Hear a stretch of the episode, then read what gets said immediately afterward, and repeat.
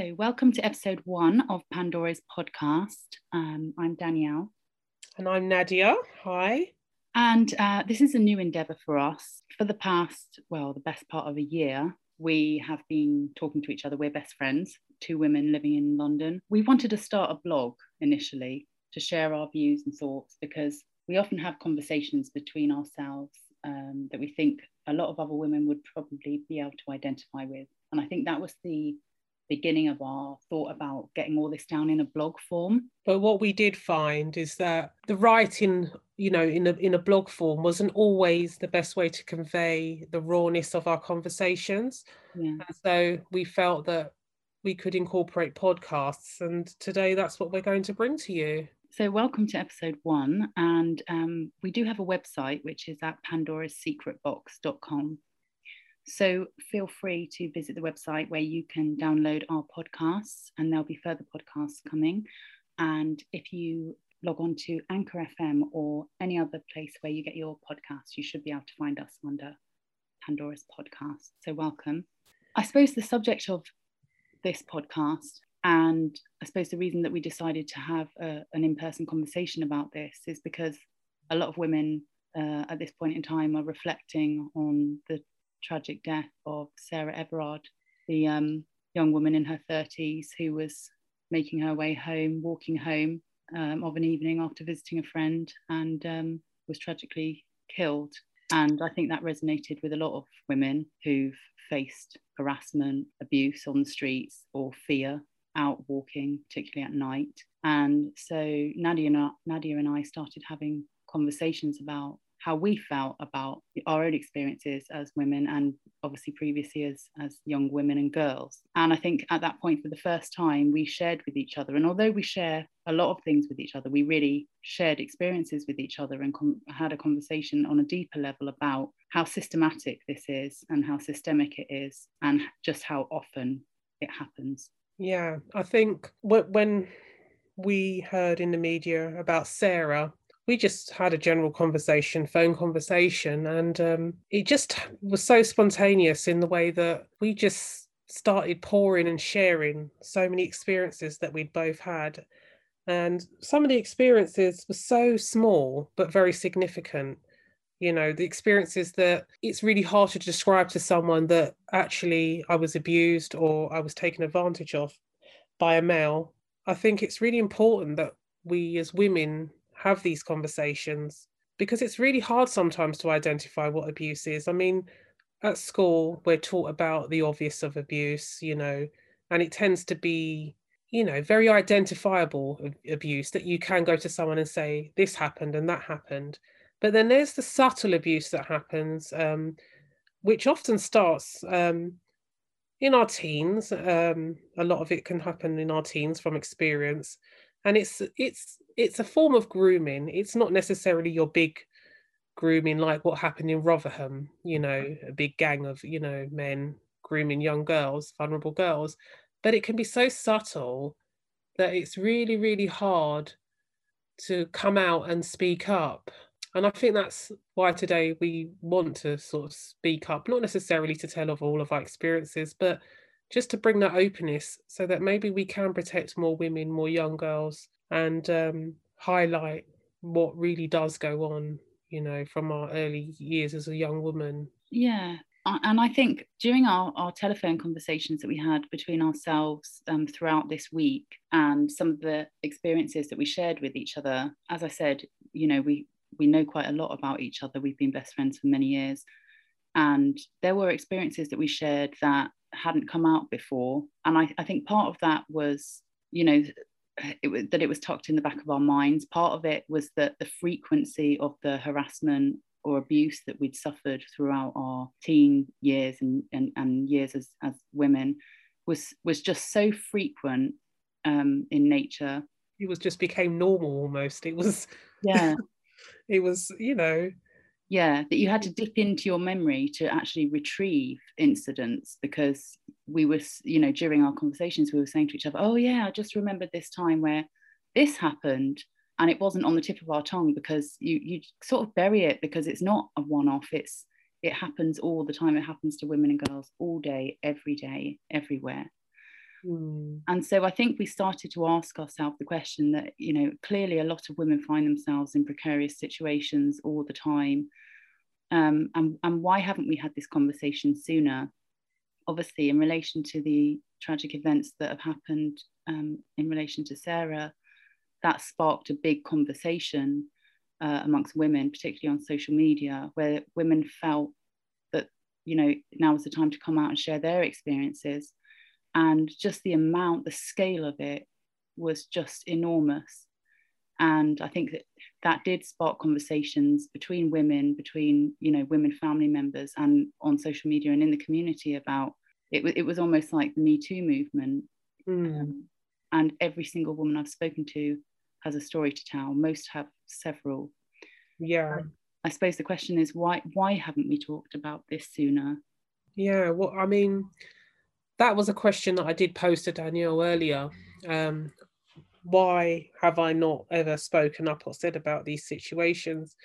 And it was really hard to come to um, a conclusive answer. I, I, mean, I think it, there was an umbrella of, um, you know, categories. I mean, there was the stigma um, of that's happened to me. Um, then there was the shame, you know, um, because oftentimes you feel like you might have been partially to blame. And um, when it comes to abuse, when somebody takes advantage, I don't feel like you should ever feel like you are to blame. Um, whether or not it's because of something you were wearing or because initially you put yourself forward um, in terms of, uh, you know, you like this person, um, that doesn't mean they have a right um, then it, you know then there's that self blame because you know maybe if I hadn't have gone there then that wouldn't have happened he wouldn't have assumed. Um, so yeah there was a, there was quite a and then there was also the the fear of like letting even like my mother down because you know I came from a strong household where I was taught you know um, about abuse and how to identify certain types of abuse and how to keep yourself safe. Um, but sometimes it's impossible to keep yourself safe because you're not in that position of control. And um, I think there are very you know many there's very many reasons why women are not speaking up and um, i think we have to end that. I think we have to end that to ensure that future generations of women are not so vulnerable because if we had probably shared some of these situations with you know maybe younger women we could have um, you know averted certain situations because only those who are in that situation are you know um, are the best people to advise. You know sometimes it's experience that can help to stop somebody else's terrible experience or future experience. Yeah, and I think that the shame element of it, um, I certainly know that I have stories from my teens um, where you know my I consider my behaviour at the time, in hindsight, to be quite outrageous, and I still feel that I I put myself in harm's way without realizing it. But at the time, I felt that I was this you know lady, I was a grown up woman, and you know I could handle this stuff that I knew enough about that that part of life and that part of the world that I could totally handle this. And in hindsight, I see a little girl who was utterly exploited. But I read something earlier today, and apologies because I can't credit the author because my, my memory fails me. But it talked about um, that element of the stigma and the, the way that we present sexual harassment and abuse. And you know, we so often hear about you know this this woman, this girl got raped, or this woman fell pregnant as a teen, or this, you know, this this is a teen pregnancy, she got pregnant. But we very rarely frame it in the way that this this guy got this girl pregnant or this guy raped somebody. Mm. It, it, it's always framed around, you know, the woman, the woman as the victim. Yeah. Or, you know, in some cases, you know, the perpetrator or instigator of something that happened to her. And I think that needs to change. We need to shift the, the narrative of the way that we tell stories of where men have perpetrated violence against women yeah. um, and put that on the men where it where it belongs yeah i think i think that is definitely something that needs to be addressed um you know I, danielle I, I i've just had this thought and i thought you know being a young woman and being in these situations what kind of men like what was what was what did they look like? Not physically but what was uh what's the word? What was their kind of format and um, how did it all kind of play out? And and one thing that i can say um, was a common theme amongst all of these men is that they were older men. Mm. None of there wasn't there's not one situation that i can personally recall as a as a young woman and i'm talking about in my early teens from about 14 um, to maybe 17 18 where they were a lot older any of the incidents that I can recall, the men were always older. It wasn't, you know, young men my own age.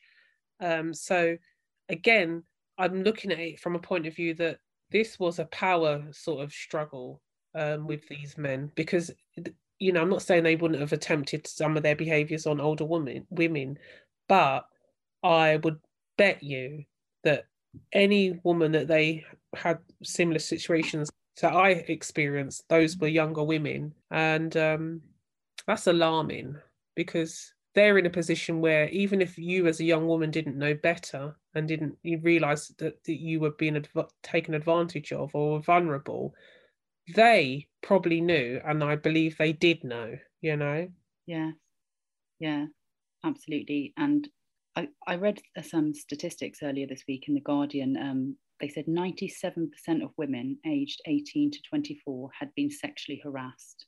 So almost all young women. Yeah. 80% of um, women of all ages have experienced sexual harassment in public spaces. And just going back to um, what you spoke about there about these men generally being older, I think my only recollection of boys or you know people of my age group was the at secondary school with the the bra pinging. Yeah.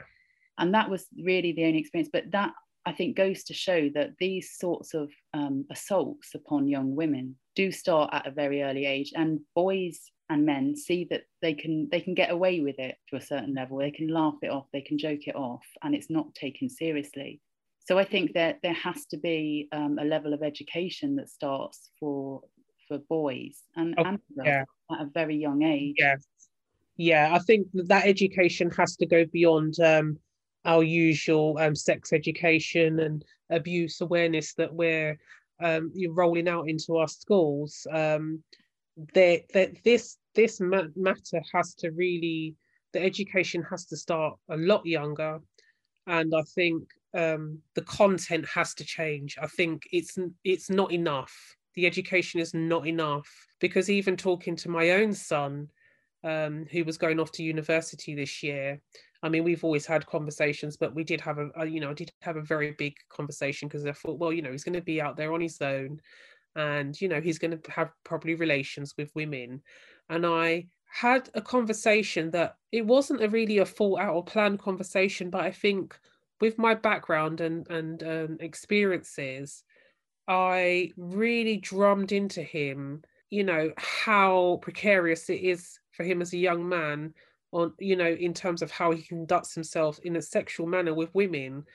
The way that that conversation um, developed i think is the type of conversations that we need to have in schools it has to be really raw and it has to be honest and it has to be you know it, was it, it, the conversation i had got to the point where it was almost like listen even if you're having sex with a woman and it's you're in like you know total bliss.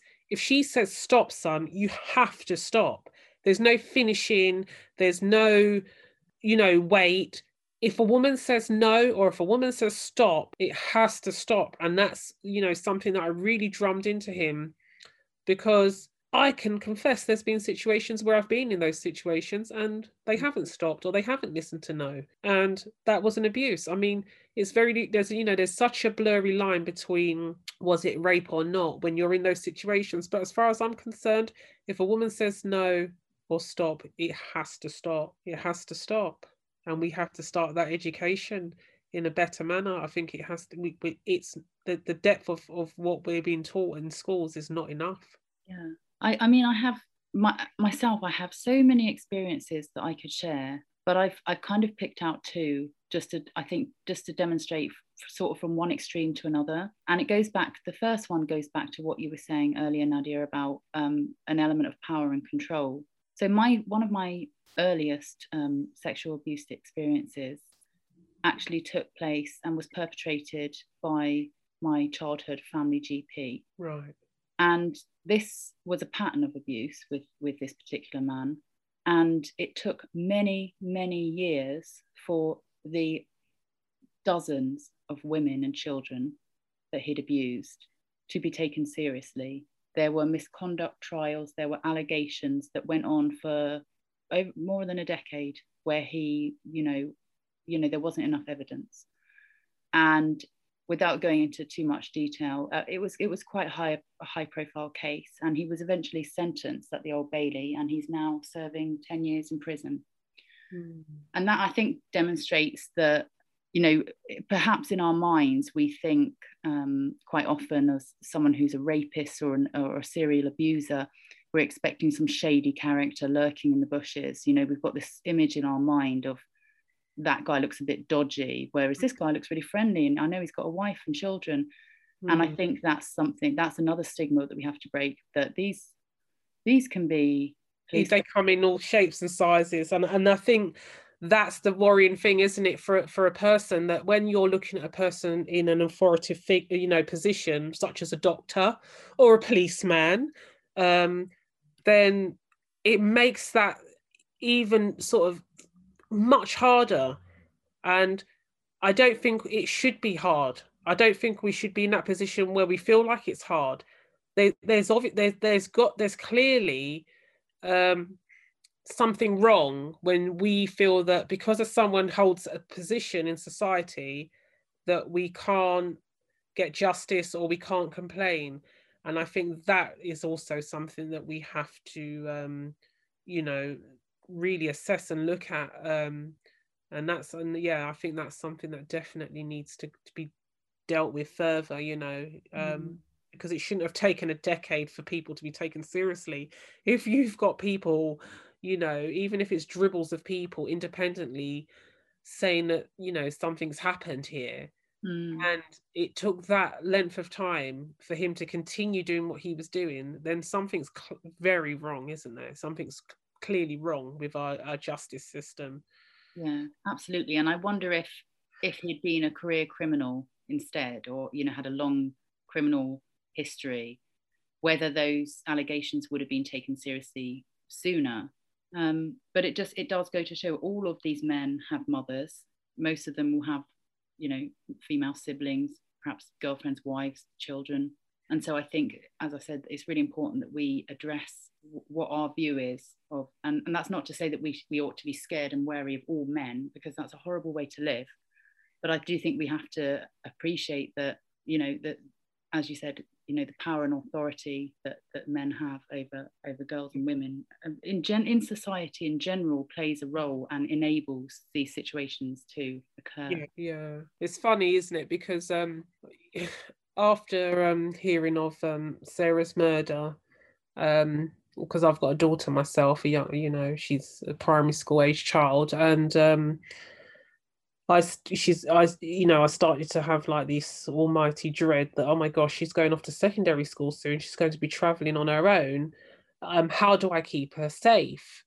And um, I looked online, as you do, I googled like, you know, how can I keep her safe? And one of the first things that came up was um, basically a rape alarm so I went on to, you know, uh, a site and ordered a, a pack of free alarms, um, which I'm still yet to receive. But I, I afterwards I thought, well, is this it? Is is this all that I'm going to rely on to keep my daughter safe? Is this all that is being offered? You know, um, I think it's we're gonna have to really, really look at and work hard to find a way that we can teach our daughters, especially, you know, how we can keep them safe. And quite frankly, I don't feel like a rape alarm is enough.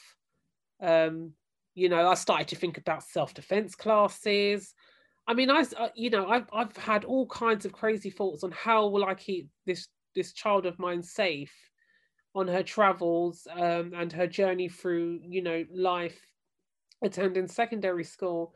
So I do think there's something more that can be done. I mean, ideally, in an ideal world, we'd want men just to behave themselves, treat women with respect, you know. but that's not going to happen you know we throughout history sexual abuse has always been there um, but I think there's going to have to be a change in how we empower our women to keep safe and to talk up when things do happen, and for there to be more than just a rape alarm to rely on to mm-hmm. hopefully keep ourselves safe. Yeah, absolutely. And I'm um, in the in the process of actually buying the I think the same set of three rape yeah. alarms, which are, it's it's a sad state of affairs, isn't it? Now, I mean, uh, my my eldest daughter um, is at secondary school. And whilst we were, you know, this period of self reflection that a lot of women were going through and sharing their stories on social media, I thought about my eldest daughter. And I know that she's already had two um, encounters of um, sexual harassment in public. And, you know, she's she's in her early teens. And how so, did she keep, how, how, how was that dealt with for, like how, how in those in those because i uh, you know I, I i remember kind of we having a brief conversation about those situations but how was it danielle that she managed to stay safe and it ended just as sexual harassment and nothing more what what was mm. it you know how was she able to well, I think I think that she, you know, she has more knowledge than I sometimes give her credit for. You know, she mm-hmm. said to me, you know, I know that if I get on a bus and you know uh, someone who's drunk tries to speak to me, I just keep my eyes down and I avoid eye contact and I sit next to a, a woman um, and you know try and engage with conversation with a friend, ignore them. Um, and, and on one of these occasions, the police had to get involved. It was a, it was something that happened on on public transport. And mm-hmm. on another occasion, um, it, was it was um, sort of dealt with, well, it was dealt with by her dad actually. But the, the, the mere fact that this stuff is happening to our children is is harrowing. And the fact that we really feel like we don't have any control over the situation and that we don't really know what to do or how mm. how best to protect them as you say. Is it self-defense classes? Is it a rape alarm? You know do we buy some sort of mace spray for our kids school bags? Uh, is that what it's come to? Um, and i think that's that's that's a burden that women, girls, and mothers just have to carry around mm. day every day, and that's got to change. Yeah, it's funny because talking about the burden that women carry, um, when you know, when a few nights ago, I had a conversation with my partner of 15 years, and I said to him, you know, about you know like when I say, for instance, if I go to see a friend and I come home late and I've used public transport, so I've got a train station, and when I come off the train, it's literally a five minute walk from the train station to my front door.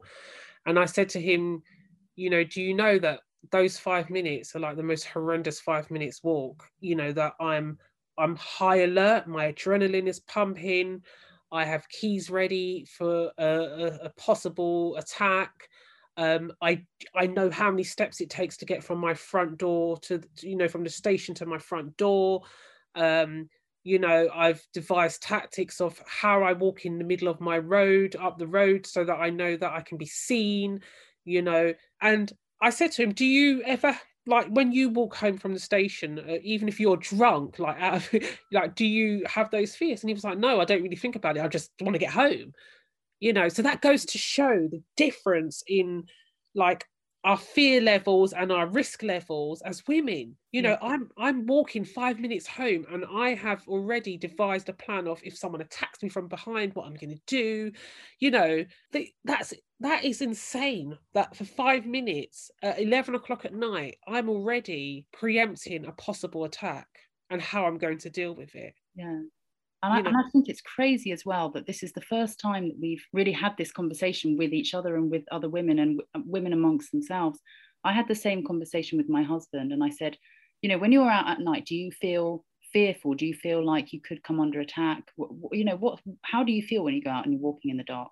And he said, well, the only time I really feel nervous is if I'm taking cash out at an ATM and I'm always sort of vigilant to think, oh, I could get mugged or something. And I thought, my goodness, what what a free life to live. Yeah, that's that that feels like a luxury. You know, you know, I wouldn't even see as a woman, I wouldn't even go and take cash out at night on my own. That, and, and look at that diff that's a that's that is such a big difference it's not even necessarily about the fear of um um you know losing my money but it's just the whole concept of i could be hurt by a man in the dark mm. you know more than just about the money you know it could be some it could turn into something more. That is just like insane that this is like and i so if that's something that i thought of and had the conversation with my partner and you've had the same how many of us are out there thinking the same? That fear of when you're almost at your door and you're almost now in breaking into a run to jam your key into the door and get through that door. Because you've got this imaginary sort of like attack possibly going to just about to happen because we know that we're more vulnerable. We read about uh, attacks that happen on us. We um, have experienced uh, situations that have made us scared and vulnerable. We know people are feeling in the situation other women like it's absolutely like enormous like yeah. this is something that's so big yet it gets so minimized. Like it's not talked about enough it's not dealt with harshly it's not educated enough.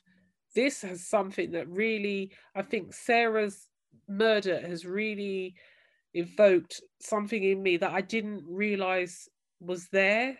You know that it was there that it should come out and it was there that it needs to be addressed and it was there that it's really affected me and you know i i really hope that we get to a place where we are not so much of a victim.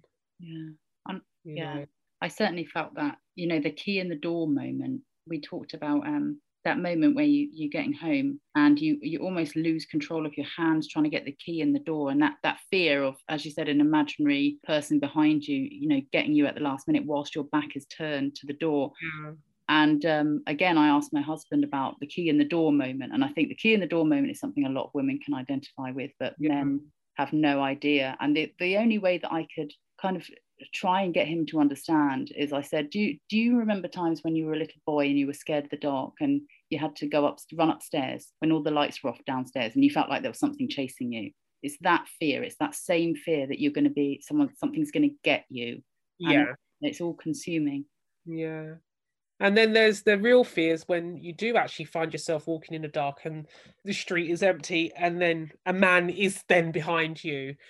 And that, you know, that kind of brings up for me, you know, like huge anxiety to be in that situation. You know, like I will wait if I get to the end of my road and I look up and I can see that, you know, there's men or a man who's about to walk you know in the same direction i will actually stop and pretend to be doing something or you know pull out my phone or even uh, there's been times when i've even had a pretend conversation to make it sound like i'm talking to my partner and you know yes i'm on my way home um you know i'll see you in a minute. I'm not talking to anybody but it's almost like i have to make this person aware that i'm not truly, you know, on my own here. That somebody's at the other end of the line. You know, if you do anything to me, you know, you're going to be heard or you're going to be seen. You know, it's just, it just so much anxiety. Like it feels like I'm fighting. You go, you almost like you're fighting a war when you go out. Like there's a, there's a war that could happen at any time. You've, you've um, triggered a memory for me um, of something that I read as a teen in one of these teen magazines. And um, it said if you ever feel scared out on the street, obviously it was a young woman's magazine, knock on any door and start shouting men's names. Right. Um, if you're being followed. So obviously the, the, the, person following you will think that you know, obviously you either live in that house or you know, and and they yeah. men's names being called that, you know, they better get out of there. Yeah. But I mean, the fact that that was being shared at that time, I mean, women shouldn't have to devise tactics no. in order to not be attacked or make an attack no. less. Well, even like, um, I had a friend um, who I don't know. We were just having a conversation, and she said to me, "Oh, you should always walk with a condom." This is this is now talking about tactics for women. Mm. And she said to me, "You know, you should always walk with a condom." And I was like, "What? What do you mean I should always walk with a condom?" She said, "Oh."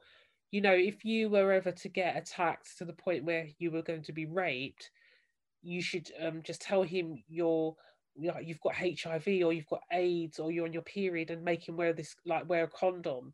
Mm. And I, and that really crushed my spirit, my soul, my everything to think that as a woman, I need to walk with a condom so that if I do get raped, it's a safe enough rape yeah. I mean, that is incredible that another woman has even thought of that. Yeah, and we were talking the other day about um, my my school friend as a teen. Um, her mum was a, a, district nurse, and she talked to us about rape.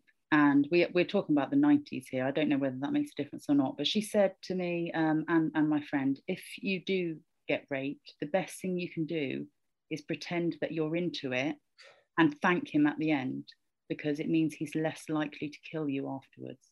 Wow. If he thinks that there was some element of consent. Right. Wow. But talking about, um, you know, nighttime fears, um, my the second um, experience that I wanted to share actually happened in broad daylight, and this is going back a few years, and this was sh- very shortly after my third daughter was born, and um, I just had a cesarean. And for some reason, I was full of energy, and I thought I'm going to do the morning school run because it was my husband that was usually doing it. And I thought, no, I'm going to go out and take her to school. And I was walking back, and my new baby must have been only about six weeks old. Yeah. So um, I was obviously still very, very vulnerable, physically and emotionally. And I went to cross a road at some traffic lights, and you know, I hit the button, waiting for the green man. And on the other side, I saw a guy who was quite tall, quite old, and I and I clocked him, as you do. And as we crossed in the middle on the road, we, we crossed paths with each other, and he reached around and he grabbed and groped my bottom. And I froze in the middle of the road, and I looked back at him, and I looked at the cars that were stopped in front of me, almost like, did I imagine? Did that just happen? Did anyone see this? And I quickly got to the other side of the road, and I pulled my phone out, and I took a photograph of him and um, I reported it to the police. And actually, they this this um, I don't want to say gentleman because he certainly wasn't. This man was well known in the area for sexual assaults, and um, he was arrested. And he actually got a prison sentence. And I think that was because he had a long track history and was probably well, they didn't share the details with me, but was probably out on some sort of license that he breached through mm. that crime. Um, but I couldn't shake the feeling that that could have been at that time of day, that could have been any young schoolgirl. And actually, the police officer said to me when I showed them the photograph, "Yeah, we know who this guy is. Yeah, he's very well known, unfortunately. Mm-hmm. And um, if if it means anything, don't take it personally. It wasn't you. It would have been any woman. And I thought it would have. It could have been my daughter then. It could have been. And anything. to say not to take it personally, whether or not this man has a track record of mental health, to determine to, to, to tell you to make that decision as to not to take it personally or not mm. is that actually that in itself if you if you think about those words not to take it personally it was a personal attack on you mm. it was they don't know your track history of you know what's happened you know to you mm. so you know even those words that, that, you know they they shouldn't have even been said and I think even amongst my uh, girlfriends, um, I mentioned it to uh, another girlfriend, and she said, "Oh gosh, you'd expect some, you know, to get groped in a nightclub, but not in broad daylight." Yeah. I wanted to say to her, "No, we shouldn't. We shouldn't expect to get groped." Yeah, why? Yeah, why is it expected?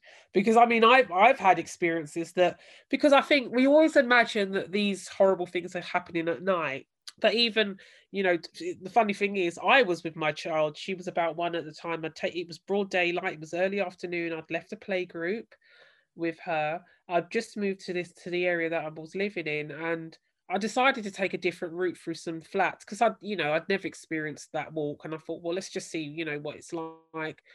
Um, as i sort of get into this block of flats i'm walking with a baby in the pushchair and um, i just remember this man calling me and my first thing was like, oh no, I'm, you know, because that's your thing. No, I've got a partner and I've got a baby, you know, like making him aware I'm not available.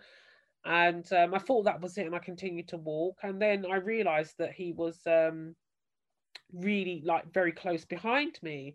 So I started to hasten my steps. And then I realized this man is hastening his steps. And honestly, I mean, I was very fit and I'm a very tall person, a very good runner at that point and I ran for my life. And this man, although he wasn't pursuing me at a super fast pace, he was coming after me. I ended up running through flats that I didn't even know, hiding behind the car and calling my partner and praying that my daughter didn't make a noise. because I felt so frightened. And this was in broad daylight. This was not a, a night thing. This is not a nightclub thing. We're talking about the brazenness of these things can happen in broad daylight. Mm. You know, and they are so brave that they will even attempt that in in the middle of the day where they could be seen, identified, caught. Mm. Uh, and, I, and I think that um, you know the criminal justice system as well um, the, the number of convictions for sexual assaults and rapes are so low that it seems women and girls often don't come forward because they feel like there's no point. There's no point in reporting it. And i mean even in the case that i just just mentioned um, obviously there was an outcome in that this guy you know served a prison sentence. Um, and I, as i said it wasn't I, I think that was because he had had a previous record but you know they, they took it very seriously the police or, or at least they portrayed to, to be doing so. You know they confiscated i say confiscated they they took my leggings for dna purposes but i don't think they ever got tested. And, I, and actually by the end of it i was just more annoyed that i didn't get my marks and spencer's leggings back. Um, and it felt like although justice had been done, I, I, I didn't feel like justice had been done. I didn't feel that it was properly, proper, you know, it, it almost felt like when they were dealing with it that this was a, on the minor end of things. And perhaps yeah. at the time I was, you know, I was postnatal, I was very vulnerable. Um, but it really, it really changed something in my perception. And it comes after many, many years. You know, I'm, I'm in my mid 30s now. And you and I were talking the other day about experiences that we've had from a very young age as as young women where you know that, that idea of consent and you know like what does consent really mean and what's its value? And how much does it matter when you're mm. faced with men and their views or the criminal justice system like and the police that may or may not take it seriously? Or how, what what does consent actually mean? How what's its value for a woman? And I certainly know that um, I had, um, you know, sexual experiences as a young woman that I, where, where in hindsight, I wasn't in a position to give consent, whether that was because I wasn't of the age of consent or whether it was because I was under the influence or whether that was because, you know, I was put in a situation where it was easier to just fake consent than try and mm. talk my way out of what could potentially be a very dangerous situation. Yeah and I think we've we've I've, I know I've had countless countless experiences like that, and I can echo that. And and I don't think that's you know when when you and I have conversations, I always sort of think if you and I share this in common, you know, something that we've hidden or something that we consider to be quite either shameful or unusual, actually it's not. It's probably an experience that's, that's shared by loads and loads of women. The fact that it would only, you know, um, affect these two best friends randomly. Yeah. It's too coincidental. No, that, that would be too coincidental. And that's where we have to kind of recognize that it, there must be a common theme and why are women not talking up or young women not talking up and what can we do to ensure that we do find that voice mm. and i think that's a conversation we'll have to have another time mm. and um, maybe perhaps others may have views or opinions that they'd like to share with us.